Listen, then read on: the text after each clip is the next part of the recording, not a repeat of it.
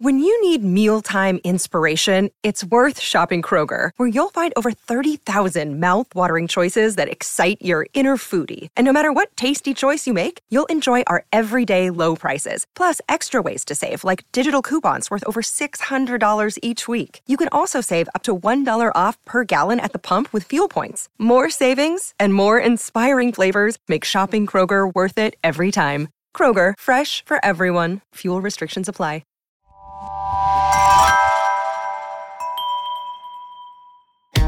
I'm Todd Jones, recovering from 30 years as a sports writer. Thanks for joining me as I sit down with some of the best sports writers of our time who knew the greatest athletes and coaches and experienced firsthand some of the biggest sports moments of the past half century.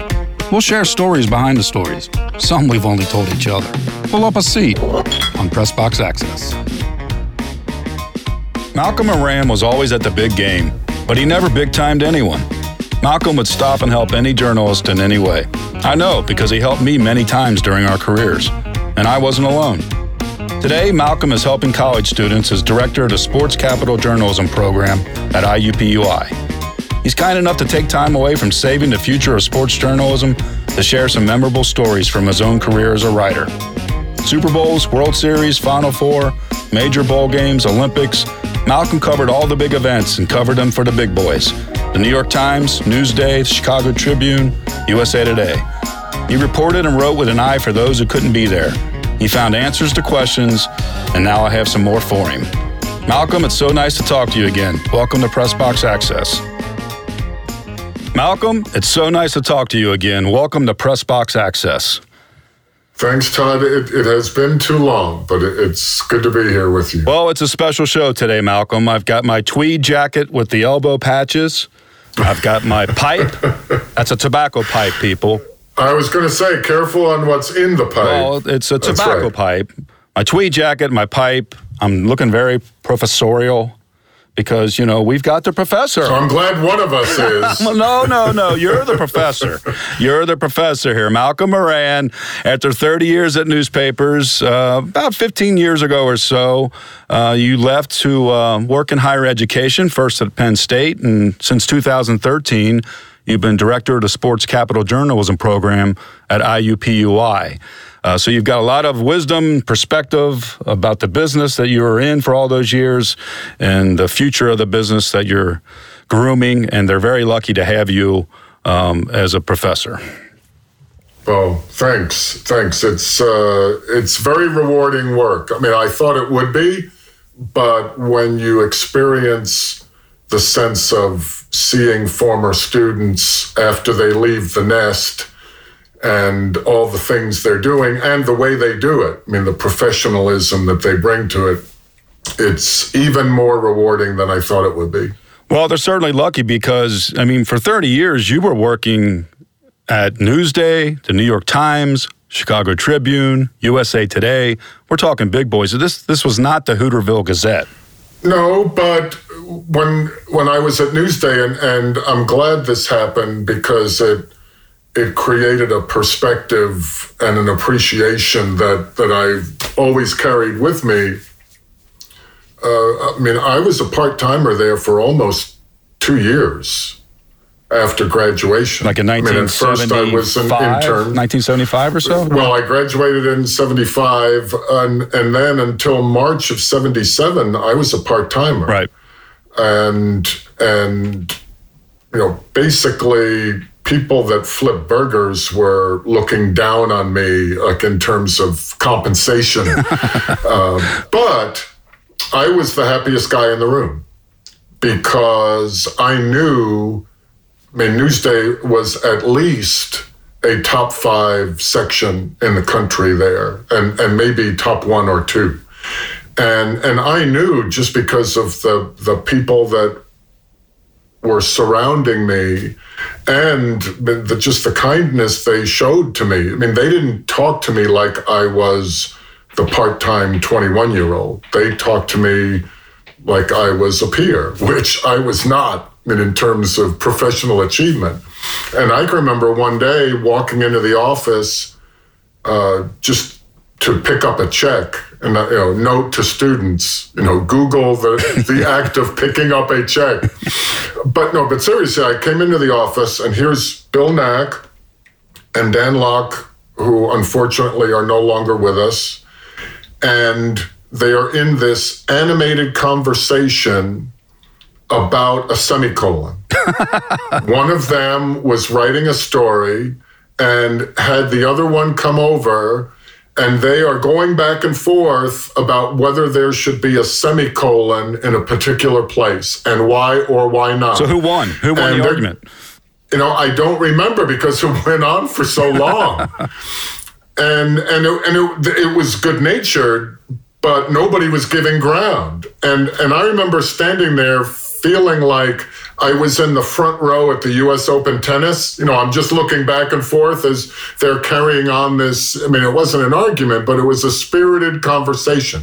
And I remember thinking at that moment, there are people paying big money to go to the graduate school at Columbia that don't have access to this. Right.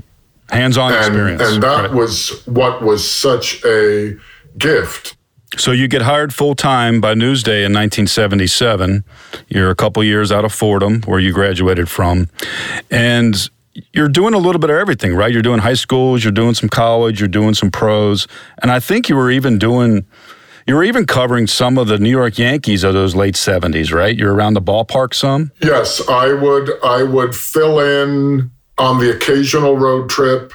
Uh, I would be an extra guy, a sidebar guy for certain home games. And this is the late 70s. Um, We're talking George Steinbrenner, the owner, Billy Martin, the manager. The Bronx Zoo. Right, the Bronx Zoo. Yeah, it, it, was the Bronx Zoo era. Reggie yes. Jackson, Thurman Munson, all these characters. For a young sports writer who grew up in New York, what kind of indoctrination was that for you to be around the Bronx Zoo? Uh, it was terrorizing, really, because I knew, like when I went, when I was on a road trip and I was by myself, mm-hmm. I'm competing with people on that beat that had been on the beat almost as long as I was alive. Mm. And every day when you would go to the ballpark, you knew that there was a very good chance that today's game might become the last priority on what you're going to be reporting and writing about today or tonight. Because somebody's going to do something. Somebody's going to say something. Who knows? It's right. Some somebody's something's going to happen. Now, in hindsight, the thing that did make it a lot more fun than it felt at the time was the access was so good. Like you would travel with the ball club you would fly on the same flight, whether it was charter or commercial. You would ride the bus from the airport to the hotel or from the hotel to the ballpark. I mean, you would hear when when Fred Stanley, nicknamed Chicken, would carry a boombox on the bus and play Take This Job and Shove It by Johnny Paycheck. and they're all laughing in the back of the bus uh, like you had access to that, right? Or or when Catfish Hunter, God rest his soul, and Lou Piniella would go back and forth relentlessly, and and you know, and which later on, when Catfish became seriously ill and and passed away, I knew because of those experiences when I was assigned to write about it, the first person I needed was Lou. Right because this would hit him as I mean, it hit a lot of people hard, but it would hit him even harder. But there was one there was one ride, there was a rainout on the 4th of July at Fenway. And they're going to be chartering from Boston to Dallas. They're going to be playing the Rangers tomorrow night. And the year before, Hunter had a disastrous outing. I mean, it was like a third of an inning or two thirds of an inning, five runs, three home runs. I mean, you, you watch this and you think this guy's got to be hurt. What's going on? Mm-hmm. Well, now it's a year later and things are under control. And this bus in the rain is going through Kenmore Square. And Piniella is pretending to be yelling out the window, although the windows are all closed. Basically, he's alerting the population that it's safe to come out now. Catfish Hunter is leaving town, and we're not going to have these rockets going over Lansdowne Street out into Kenmore Square. And he is not letting go of this. And everybody on the bus is laughing. And finally, it gets quiet. And Catfish, in his understated way, said something. And I'm, for our purposes, I have to eliminate certain words here for the for the children that may be listening, Catfish basically suggested, well, if you're playing left field, they might as well go over the fence because you're not going to know what to do with it anyway. and so you had access to all all those dynamics. And there were rockets. Which, there were rockets going off everywhere. You had Reggie Jackson, right? So you have Reggie, and you have Billy Martin, and you have George. Just that that trio it was of the, the ultimate combustible mix and and I learned the hard way how combustible it was when Reggie had been coming off of a suspension, uh, a club suspension, after he had been given a bunt sign the previous week and apparently was insulted that he you know he signed a five-year $2.93 million contract to be asked to bunt late in a game and so when the bunt sign comes off, he continues to bunt, which the manager did not appreciate. and this is on top of the, you know, the ongoing tension that had been going on between those two really from the time Reggie arrived. Right. I think there was a day, July 24th, 1978. You're at uh, O'Hare uh, yes. Airport and you're. Well, so what happened was I was a very late fill in for a colleague who had a family illness that he had to deal with on very short notice. So I am sent, I get a phone call at one in the morning from the slot editor saying, everything's okay, wake up. And he says, well, like, we need you to go to Chicago tomorrow. So I you know, uh, you know, like like we've all done at one time or another. You know, everything gets upended. I'm, I arrive in Chicago Saturday night, go to the Pole Park Sunday. Reggie is coming off of this suspension on Sunday. This is his first game back. Mm-hmm. And I remember he, his locker was at the end of the room in the old Comiskey Park, at like one end of the rectangle. And there were a dozen roses in his locker. Some admirer had sent him a dozen roses. Wait, wait a minute. Maybe Reggie and sent so, them to himself. well, there is that possibility that I did not consider at the time, but you raise a good point. So Reggie is holding court before the game and is completely unremorseful. And it was basically okay, you know, let's let's move forward and we've got a job to do. By the way, the bottom is in the process of falling out from underneath this team. Mm-hmm. I mean, th- these are this is 78, so they had they had won the pennant in 76, were swept by the Reds, beat the Dodgers with Reggie in 77. He the, had the three home run game in game six in the Bronx. Now it's the next year, and the bottom is falling out as the end of July approaches. So he says what he says. Now it's getaway day. And after the game, Billy Martin is in his office and asks the writers, like, you know, what did he say? And Jack Lang, longtime uh, baseball writer, executive director of the BBWAA for many years, gets out his first edition story and says, Well, if you want to see what he said, this is what I filed, and hands it to, to Billy. Nice. And so Billy is sitting there reading these remarks, showing no remorse. And he's having his post game beer or two, or 12. And he's getting more and more agitated. Well, that was one case where I I did not make the bus. I had to go in a cab to O'Hare. I was going to be traveling on the flight, but I didn't go on the bus. On the bus, Billy says to either Murray Chass, I think he said it to Murray, who was, you know, longtime Hall of Fame honored writer from the Times. Mm-hmm. Um, Billy says to Murray, I'm not essentially, I'm not finished. I've got more to say when we get to the airport. and Henry Hecht from the Post spots this. And so they were, I believe, they were near a newsstand in the terminal. And that's when uh, Billy characterized Reggie and George on the record by saying the two of them deserve each other. One's a born liar and the other's convicted. Mm.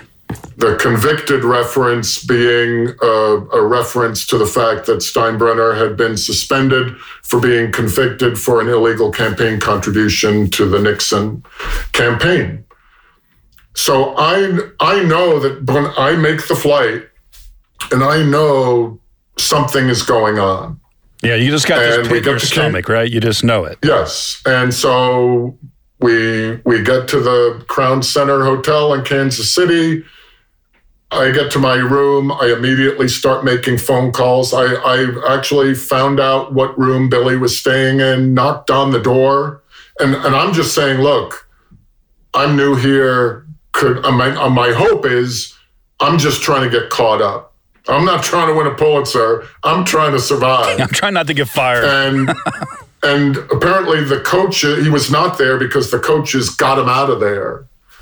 And so I've got nothing other than a very average game story that has nothing to do with the news of the day.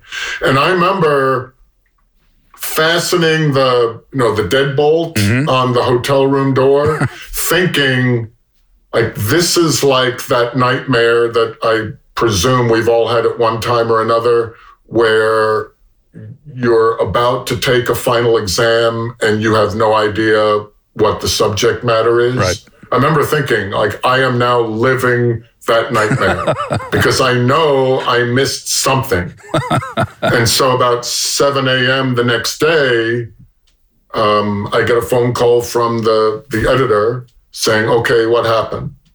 And I said, well, you know, because obviously in those days you did not learn these things instantaneously. I mean, if, if a situation like that had, un, had evolved now, it would be tweeted in 10 seconds. Right.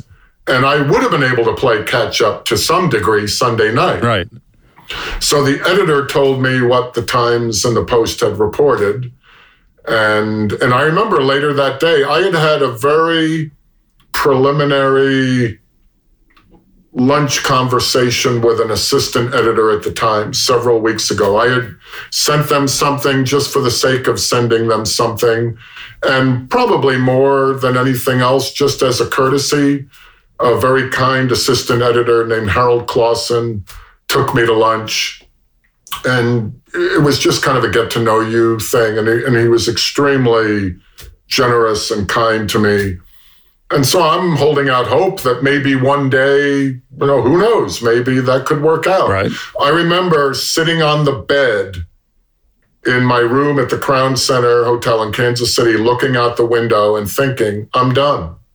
I'm done. Like, I'm lucky I have this job.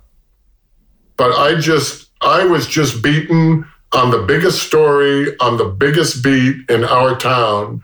And I was beaten as cleanly as you can be beaten, fair and square.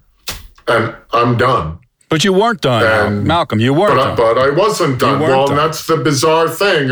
And part of the reason for that, and I didn't realize this until a long time later, but apparently when my name eventually came up in conversation there, Murray explained the circumstances mm-hmm. of why I didn't have it and how it worked out, both in terms of logistics and the fact that I had been thrown into that. I mean, not at the 11th hour, but you know, literally right. getting a phone call at one in the morning. And so, I mean, that, that was able to contribute to giving me a chance. And so that was July 24th that he said that. And so a little over four months later, I'm I'm in Abe Rosenthal's office on the third floor of the Times, the old Times building, mm-hmm. and he's leaning forward and extending his hand and offering me a job at the Times. And you weren't on. Like you couldn't you make done. this up. 19 years at the I New York Times, done. you went on to work. I mean, think about it. You Correct. take that that lesson that you learned as a young reporter and that I, I, think that probably fuels you in many ways going forward, right? Yes, oh, without question, and it it reinforced things that I'm teaching now mm-hmm. about the importance of relationships, which is something that has become so undervalued in this era era of immediacy mm-hmm. and texting and all that. I mean, texting is fine as long as there's a foundation of a relationship there and the importance of earning trust. Why would people tell you things that are sensitive or controversial? And especially if it might be embarrassing to them, right. if they don't trust you. And so, yes, as difficult as that experience was, I, I couldn't begin to calculate what a great learning experience that was. Well, you certainly put that learning into practice, and people learned to trust you. I mean, you went on to a career that included like 40 Final Fours, 11 Super Bowls, 16 World Series, four Olympics, more than 30 major bowl games, on and on and on. And after 19 years at the Times, um, you go on to Chicago Tribune and then USA Today. You went from like being around those Yankees to there was also a stretch where you spent a lot of time around the Yankees of college football, and that's Notre Dame. What do you remember? What do you remember about being around Lou, the character of Lou, Lou Holtz? Well, I had a different perspective because when I was a part timer at Newsday, Lou was the coach of the Jets. And every now and then I would be sent over to Hofstra where they trained, which was maybe a mile or two from the old Newsday offices in Garden City. Mm-hmm. And and so I was around him and and there was a game in Denver where they blew a lead and lost, and the owner had a heart attack. Really? And Lou, like, it's the day after the game, and I'm by myself with Lou because the beat writers haven't gotten back yet and the normal availability period is such and such a time and newsday sends this part-timer just to cover us. And it's me and lou. He didn't have to talk to me. Like i'm a 22 year old nobody right. that he could easily have blown off. I'll wait until the beat writers get back. And he's basically pouring his heart out to me blaming himself for the owner having a heart attack. Wow. And and so then that was one moment that I had access to, but still, like his humor, like just all the things that became nationally famous were on display with the Jets, but nobody was paying very much attention outside of New York because the Jets weren't very good. Mm-hmm. And the the last vestiges of that Super Bowl group, including Namath, were kind of on their last legs. And he wound up quitting before the end of the regular season. That's right, yeah. So now he gets the Notre Dame job. And what I learned eventually, and this is this shows you the the wisdom of Roger Valdiserri and the wisdom at the time in the Notre Dame leadership to to follow Roger's instincts and lead. And that was one of the first things that happened was that Lou had dinner with Roger and Father Joyce, who at the time was Father Ted Hesburgh's number 2 mm-hmm. And the way it was explained to me much later was that they what they appealed to Lou was like all that funny stuff that you used to tell Johnny Carson. Mm-hmm why don't we just put it aside for a little while? I mean, why don't we get this thing up and running? I mean, I think essentially what I was told that he was told was that those jokes are going to be a lot funnier if you're 9 and 0. Right, right. Nobody wants a clown and show he, when you're losing, right? And he listened to them. Hmm. Unlike future coaches that did not necessarily listen to similar advice, even if it was sought out. So now I'm I'm around him in this new place and it's like what did they do to Lou? you know, I mean he was so muted at the very beginning. He was I mean you you saw little peaks of it but it was not the same full blast routine that we would get a little bit later on. Right. And it was a very wise strategy. And, you know, two years later, you know, they're they're beating Miami at home, beating SC in the Coliseum, and going on to win the Fiesta Bowl. Is that when you started seeing more of the Lou that we all came to know? Yes.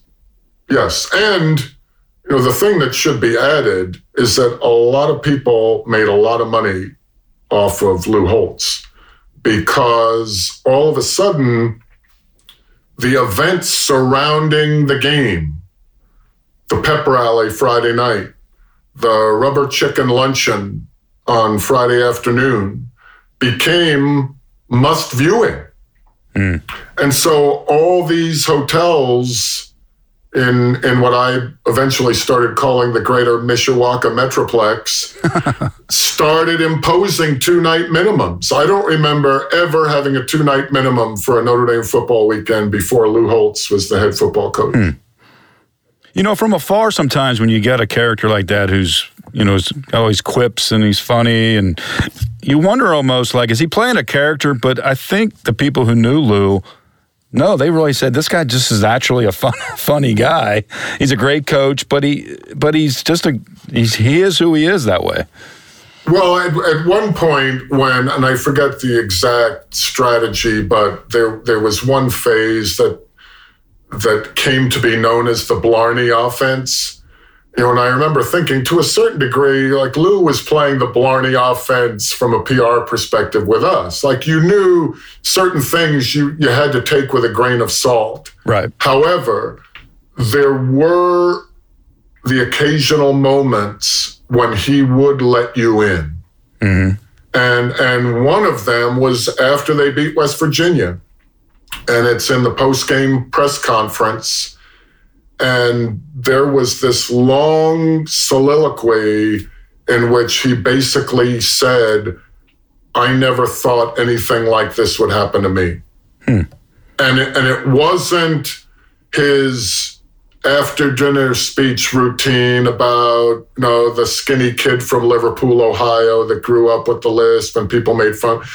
It was a genuine admission after the fact and then there was this long pause. And, you know, it was one of those frustrating instances where there's, it's, it's screaming for a poignant follow up question mm-hmm. that isn't coming. And somebody asked him about next year, which had nothing to do with this really emotional right. moment that had just taken place. Like and immediately it was like it was like somebody had flipped a switch and he said, Well, like next year we're going to be losing all these players yeah, and we're not going to be very good. And and and there was this uproarious laughter because in that period of three to five seconds, you went from this really revealing admission to the old poor mouthing routine because he was getting ready for next year already. He knew how to play that role for certain, right? yes. But but you know, having said that, and this is one of the things that I did learn from being around him, that when he would get up at the Tuesday press conference and talk about worrying about Rice, he was at a point in the week, the way he worked, that he's looking at all the things that could possibly go wrong that he had to address. Mm-hmm. And it, it was very possible that he saw something in a film of something that Rice did on special teams that made him say, this could be a problem that could get them back in this game. I think a lot of what came to be known as poor mouthing, and I'm and I'm not saying that it didn't exist at all. Right. But I think a certain percentage of it was rooted in truth. That that's just the way he was thinking at that part of the week. It's like he and got, that's he got when ready the press conference yeah. was. He got ready that where, way. Right. Where you know, and the to me the ultimate evidence of that was the the Thursday night before the Florida State game in '93, one versus two, And the next thing you know, we're all in Lou's basement, finished basement, which includes, and this really surprised me, prominent photographs of his Jets experience. Really? Which, given how it ended, Yeah. I never would have, you know, and I was a big Jets kid growing up, an AFL kid and a Jets kid. And here's this huge picture of him and Namath on the sideline when they're playing the Giants in an exhibition game at Yankee Stadium, hmm. and a team picture. So Lou is behind the bar pouring beverages for people. Nice. And in a corner of the room, BYU is playing somebody on Thursday night. And at halftime, as you can imagine, the whole halftime segment is devoted to Notre Dame, Florida State. So now on the TV, here's the soundbite of Lou from Tuesday mm-hmm. when he said something to the effect of Florida State is capable of scoring 50 points every time they take the field. and there's not a word in his basement. And all these people all of a sudden turn from the Lou on the TV to the Lou pouring Chardonnay behind the bar. And without any prompting, he says, I said they were capable of it. I didn't say they would do it. Yes. And I thought, he thinks they're going to win. Yeah. Right? Like it was one of those rare moments of insight that hardly ever happens anymore, where he let us into his head. And you know, the reason I mention that is that that was the way he worked. Right. On Monday or Tuesday, he's thinking of every potential disaster, which was reflected in how he talked about the game. But by Thursday night, he's thinking, like, we've got a chance at this thing. and he was right. He was right. And he was right. Because, uh, you know, for those of us that had started the week in Tallahassee and, you know, the Florida State guys are making Rock Newtony jokes. And, and, and I remember thinking to myself as I was traveling from Tallahassee to South Bend, by all appearances, Florida State's the better team. And it could be that they might just run past these guys. But they're going to get hit in the mouth at some point, And I don't know if they realize that. yeah. I mean, that was my takeaway from being there at the start of the week. Yeah, I- like, what's going to happen if they get hit in the mouth? You know, like that old Mike Tyson thing. Right. Everybody has a plan until you get hit in the mouth. Right. And and as it turned out, I mean, that's that was that's became that became part of the the way the game played out. Yeah, I actually covered that game for the Cincinnati Post, and that's my memory of the game. That Notre Dame established that no, we're not going anywhere today. We're going to fight. Another day is here, and you're ready for it. What to wear? Check. Breakfast, lunch, and dinner? Check. Planning for what's next and how to save for it? That's where Bank of America can help. For your financial to-dos, Bank of America has experts ready to help get you closer to your goals. Get started at one of our local financial centers or 24-7 in our mobile banking app. Find a location near you at bankofamerica.com slash talk to us. What would you like the power to do? Mobile banking requires downloading the app and is only available for select devices. Message and data rates may apply. Bank of America and a member FDIC. Well, Lou Holtz was certainly a character um, in college football, and you were around a lot of them, covering you know more than thirty major bowl games. But there were also a lot of characters in college basketball, and I know that's such a passionate love of yours, college hoops. Um, 2019, you became the executive director of the United States Basketball Writers Association. You're enshrined in the U.S. Basketball Writers Association. Association Hall of Fame. Uh, you've received the Curt Gowdy Print Media Award, on and on and on, Naismith Basketball Hall of Fame. So you had this love for college basketball, you know, growing up and getting into the business. And then beginning in 1979, you cover your first Final Four. Quite a good one, by the way, huh? Bird Magic, not bad. Yes. And you've covered 40, I think, right? 40 Final Fours? Well, well, you know, in in, in the later years, it's serving basically as an editor. right. Okay. So you've been. supervising students. So you've been But to yes, 40 last Final year, Fours. Last spring was forty. You've you saw that event blow up in the 1980s and the 90s. So there were so many iconic moments back in those days when you think about it. You know, Keith Smart hitting a jumper, Lorenzo Charles, Chris Webber's timeout, Duke, Kentucky, UNLV, Duke. As a reporter, when you think about all those events that you were at, what comes to mind first and why? Well, the, the part of this would be my own experience, but part of it would be the the impact nationally. The sequence of games in 81 on the first Saturday of the tournament when you had a staggered series of you know lightning in a bottle moments one of them being number one DePaul losing to St. Joe's at Dayton, which mm-hmm. was a moment that we both observed in person. Uh, but you had I mean, you had other games as well. You had the U.S. Reed 40 or 50 footer, and there was another game. And the fact that the technology had evolved to that point that allowed NBC to cut from one moment to the next, and you had this succession of bolts of lightning I mean, that clearly was a series of moments that took the national interest in that tournament to a new level. It was almost like that was the first instance of Twitter. You were actually consuming something as it was happening, which up to that point you you know you, you watched one game pretty much right? You watch one sporting event at a time. And here they right. are jumping to things as they're unfolding. And that live action just seemed to add the excitement to to it for everybody. And and the thing that in hindsight makes it even more remarkable is that when you think back, once CBS had the rights to the tournament starting in 82, there was an extended period of time in which there was a lot of frustration because CBS had a hard time with those look-in type moments. And and you know, I know Tim Layden has written about this, and I believe others have too.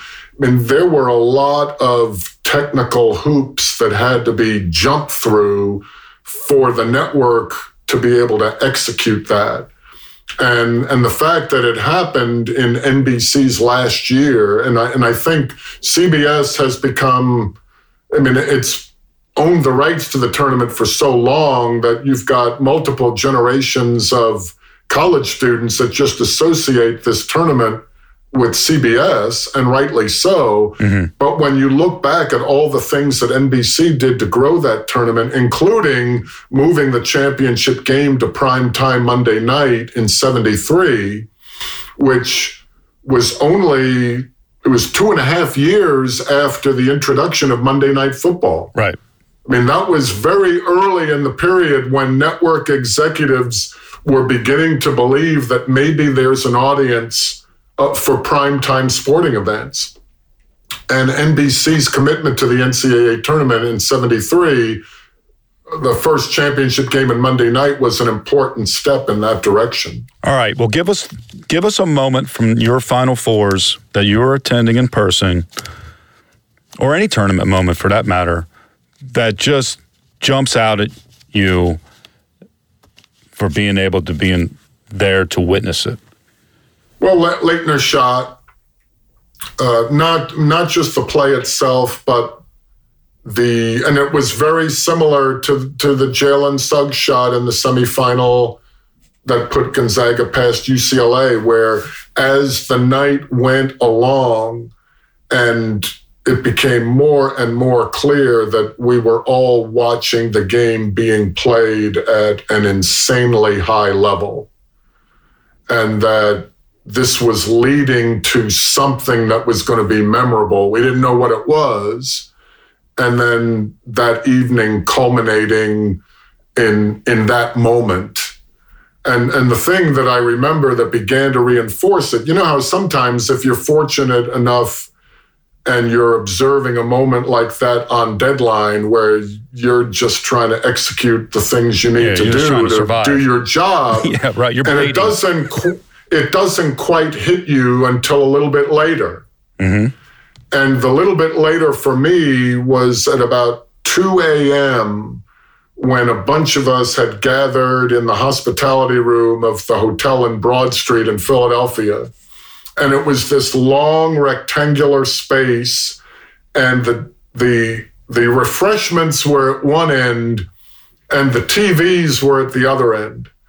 And I remember when the 2 a.m. Sports Center came on, there were people that were sprinting from the refreshment end of the hospitality room to the TV end of the hospitality room because they didn't want to miss a second of the highlights of this game and this moment.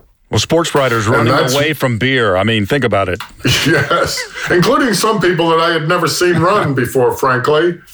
Right. Um, so that was one of those moments. Or, for instance, this isn't the tournament, but it's another one of those bolt of lightning moments. Late Sunday afternoon in the the dining room behind the press box at Dodger Stadium, which was becoming an auxiliary workroom. And we're setting up, and people are just chatting. And Vin Scully just parenthetically mentions, you know, the, the Gibson home run, it's got to be one of the great moments in the history of the World Series. And just hearing Vin Scully articulate this matter of factly at like three or four in the afternoon the next day, it's like, yeah. It's like, yeah, that was one of the great moments in the history of the World Series, even though you know, the Dodgers held serve, right? right? I mean, the home team won game one, but hearing Vin matter of factly say that helped frame my thinking. You know, just because there there is this delayed response in in our collective understanding of where what we just saw, whether it was a couple of hours ago or whether it was last night, how it fits into the the history of what we're covering. So you were there for Gibson's homer to beat the you know to beat the A's off Eckersley yes. at the World Series. You're there for Laettner's shot where Duke beats Kentucky in the '92 East Regional Final, perhaps the greatest college game ever. When you think about having 30 years of of covering that type of stuff, do you ever just sit down and think, what kind of life was that? you know?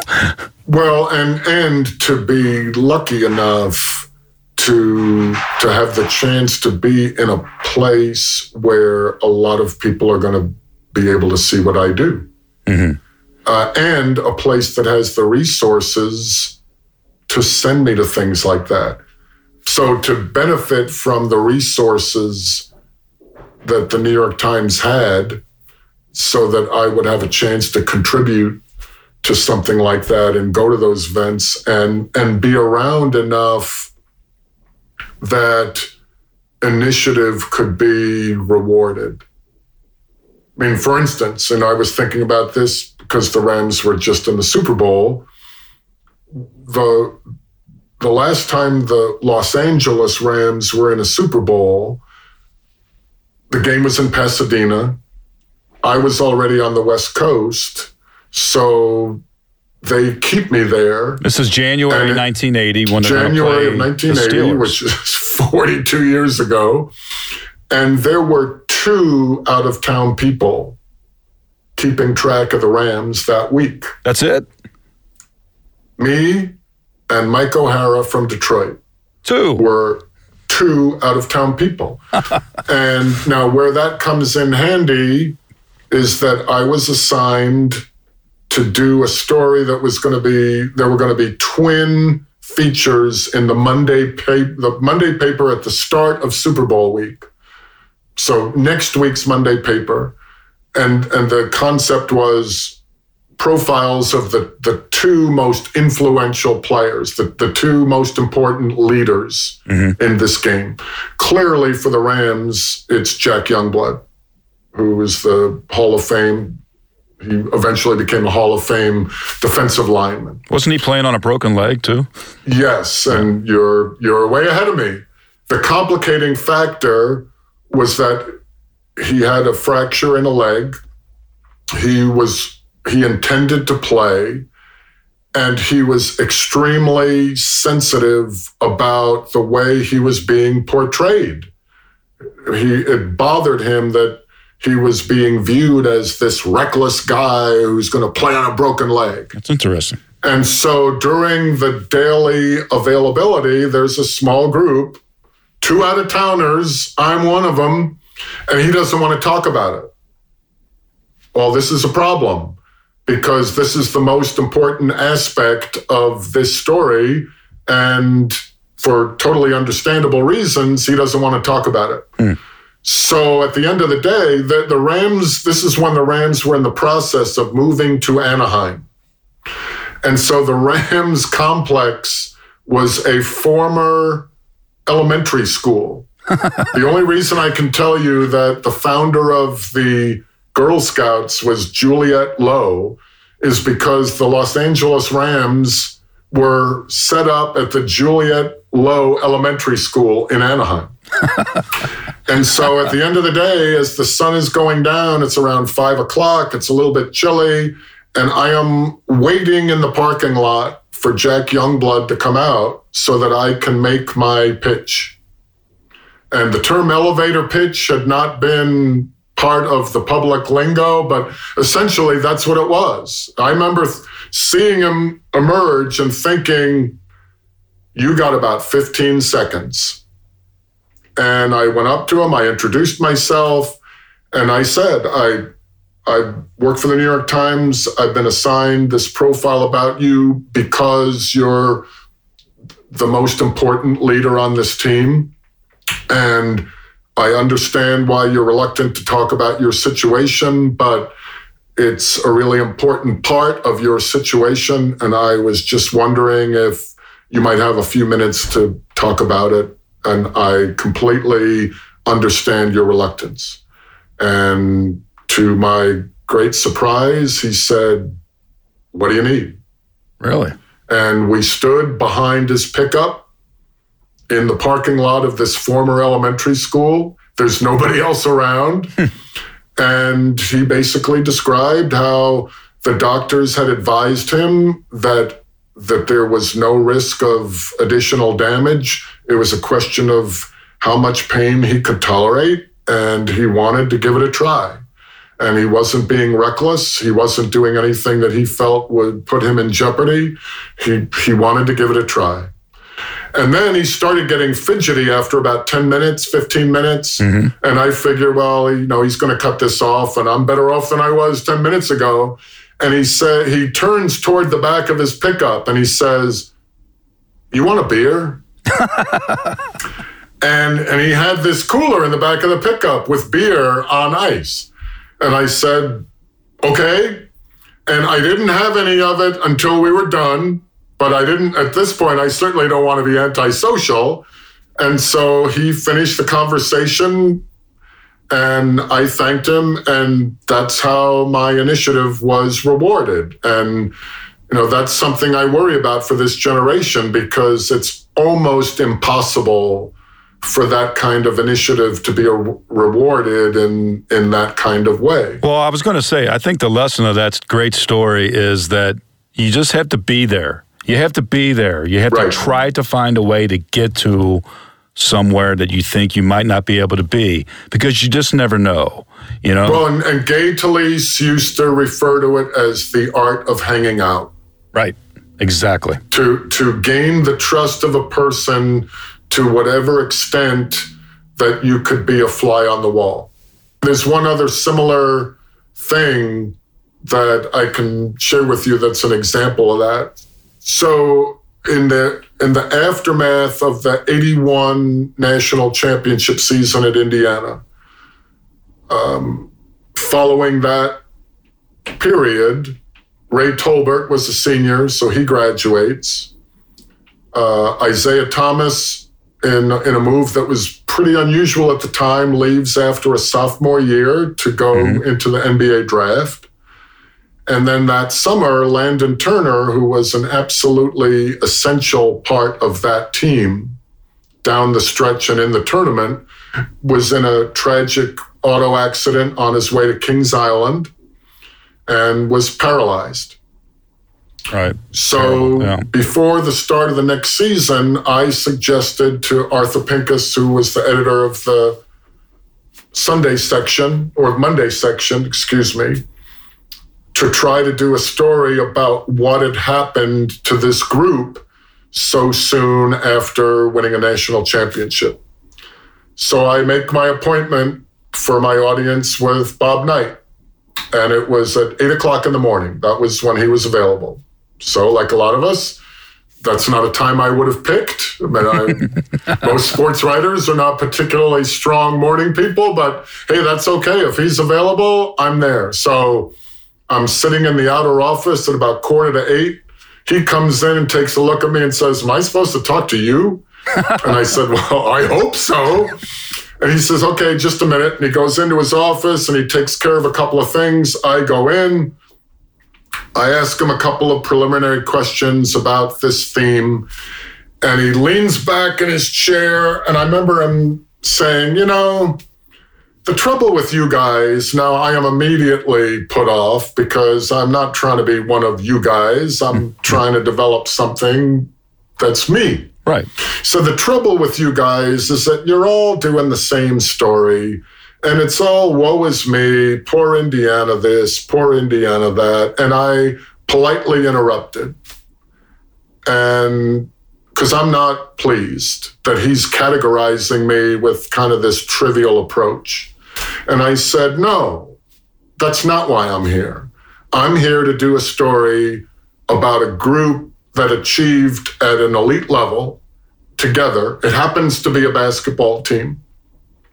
And after this elite level achievement, all these different things have happened, some of them very good, some of them very bad, to put the people in that group in a very different place. That's why I'm here. And that's the story that I'm here to do. And at that moment, I figured, you know, if he kicks me out, he kicks me out. From that moment on, he could not have been more kind. Hmm. And so, in the course of our conversation, he mentioned that he was that afternoon, he was going to be speaking to a group of trial lawyers in Indianapolis. And so, as we're wrapping up, and I was in with him for close to an hour.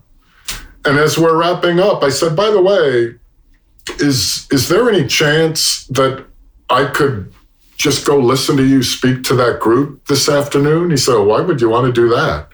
And I said, Well, just out of curiosity, I mean, I know what you say when you talk to us, but like I have no idea what kind of things you'd be talking about when you talk to a group like that. Right. And he said, Well, let me think about it. I mean, call the SID office. Let me let me think about it. So that afternoon I called the office and he and then and Tom Miller, who I think was still there at the time, says, um, Coach says it's okay and he wants you to meet him at the office. He'll give you a ride. And I said, Well, I mean, that's very kind, but really, I mean, that's not necessary. I mean, I can I can drive myself. He said, No, coach said, like, meet him here, he'll give you a ride. Hmm. So now he's giving me a ride and he's doing 80, going up 37 from Bloomington to Indianapolis. And I'm clinging to the seat, wondering if he has considered the fact that there could be Purdue graduates that are state troopers. exactly, right.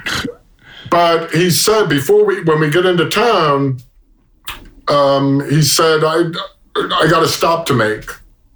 Well, no, okay. And before he goes to the Hyatt, which is where this event was, he goes to Methodist Hospital. Mm. And he walks I'm walking with him. We go in the elevator. We go off a floor where the sign says ICU. We walk right past the nurse's station, and he walks me into Landon Turner's hospital room. Wow. And and this is the part that I know was not an accident and that I'll always be grateful for. He introduced me by name but not affiliation. Mm. He just said, Hey, Landon, say hello to Malcolm Moran, not New York Times. Mm-hmm. Because he had to know he was letting me be a fly on the wall. And he had to know that if he said New York Times, Landon's going to be wondering what's going on, and the authenticity of the moment is gone. Right. and he let me watch the byplay between him and Ernie Klein, who was his high school coach at Arsenal Tech in Indianapolis, Wow. for about a half an hour. Wow. And they're laughing. Landon had started to grow a mustache, which obviously was a violation of team rules. Yeah. And Knight's saying, like, uh, now, you were going to test me now, weren't you? And, you know, and they're laughing. And, you know, and then he says, I'll see you next week. And we leave. Wow. Now, he didn't have to do that. No. And, and that's, I don't know what it was that I did when, you know, maybe there was something about the sincerity or the conviction that I showed when he put me on the spot. I don't know. Yeah. You challenged him. You stood up for yourself, right? Well, I, yeah, I did because I he I felt that he was trivializing what I was trying to accomplish, and I wasn't going to be rude, but I was going to hold my ground. Well, I think he respected the fact that you did stand up for yourself and you separated yourself from being just uh, generalized. You know. And and you know he provided access to a moment that you know here we are more than 40 years later and it's still a memorable thing of out of all the things I've done. Wow. What a wonderful story. Well, it was the first thing that I did that got into an anthology. The sporting news in those days picked up the best sports stories model that had gone back to the 40s, I think. And and that was the first thing I did that got into that collection. And, and it wouldn't have if not for that ending. I think it's just a great example of you being there, which is a great lesson for all journalists, young journalists especially. And um, I know in my own career, you were always there for me. There were times when I had questions.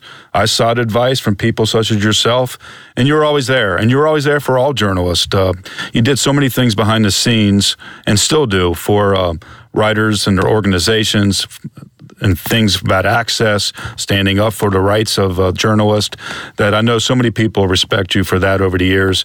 And that's why I truly say that the students that you're working with today are really blessed to have you um, teaching them because they cannot learn from a better sports journalist than Malcolm Moran. Thanks, thanks, Todd, and, and thank you very much for the kind words. And I always viewed it as kind of passing it on. There were a lot of people, including competitors, that did things to help me, especially early on when I'm trying to figure all this stuff out.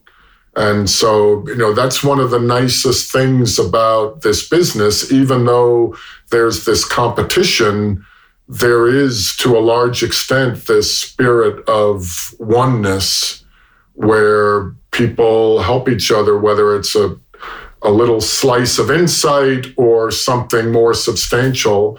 I mean, that's one of the most rewarding things about this this line of work. It's been great, Malcolm. Thanks a lot for taking the time. Thanks, Todd. Thanks for listening to Pressbox Access. You can find us here with a new episode every other Wednesday. If you enjoyed this episode, please be sure to subscribe and follow us on Apple Podcasts or on your favorite podcast app. We'd love for you to review us. Five stars would be nice. Follow us on social media. Drop us an email at pressboxaccess at gmail.com. And be sure to spread the word. Everyone is welcome here. This has been a production of Evergreen Podcast. A special thank you to executive producers Michael D'Aloia and Gerardo Orlando, producer Bill Hoffman, and our audio engineer Nathan Corson. I'm your host, Todd Jones. It's closing time. Rock on.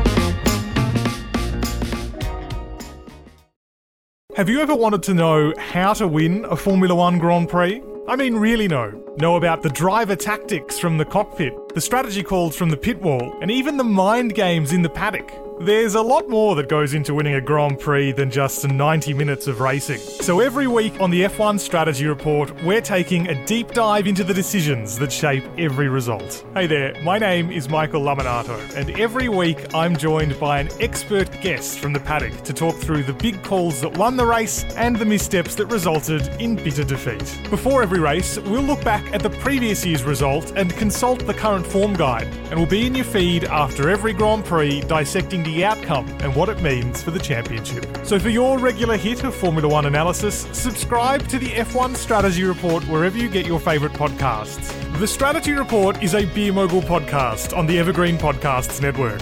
My name's Michael Lamonato, and I'll catch you after the checkered flag.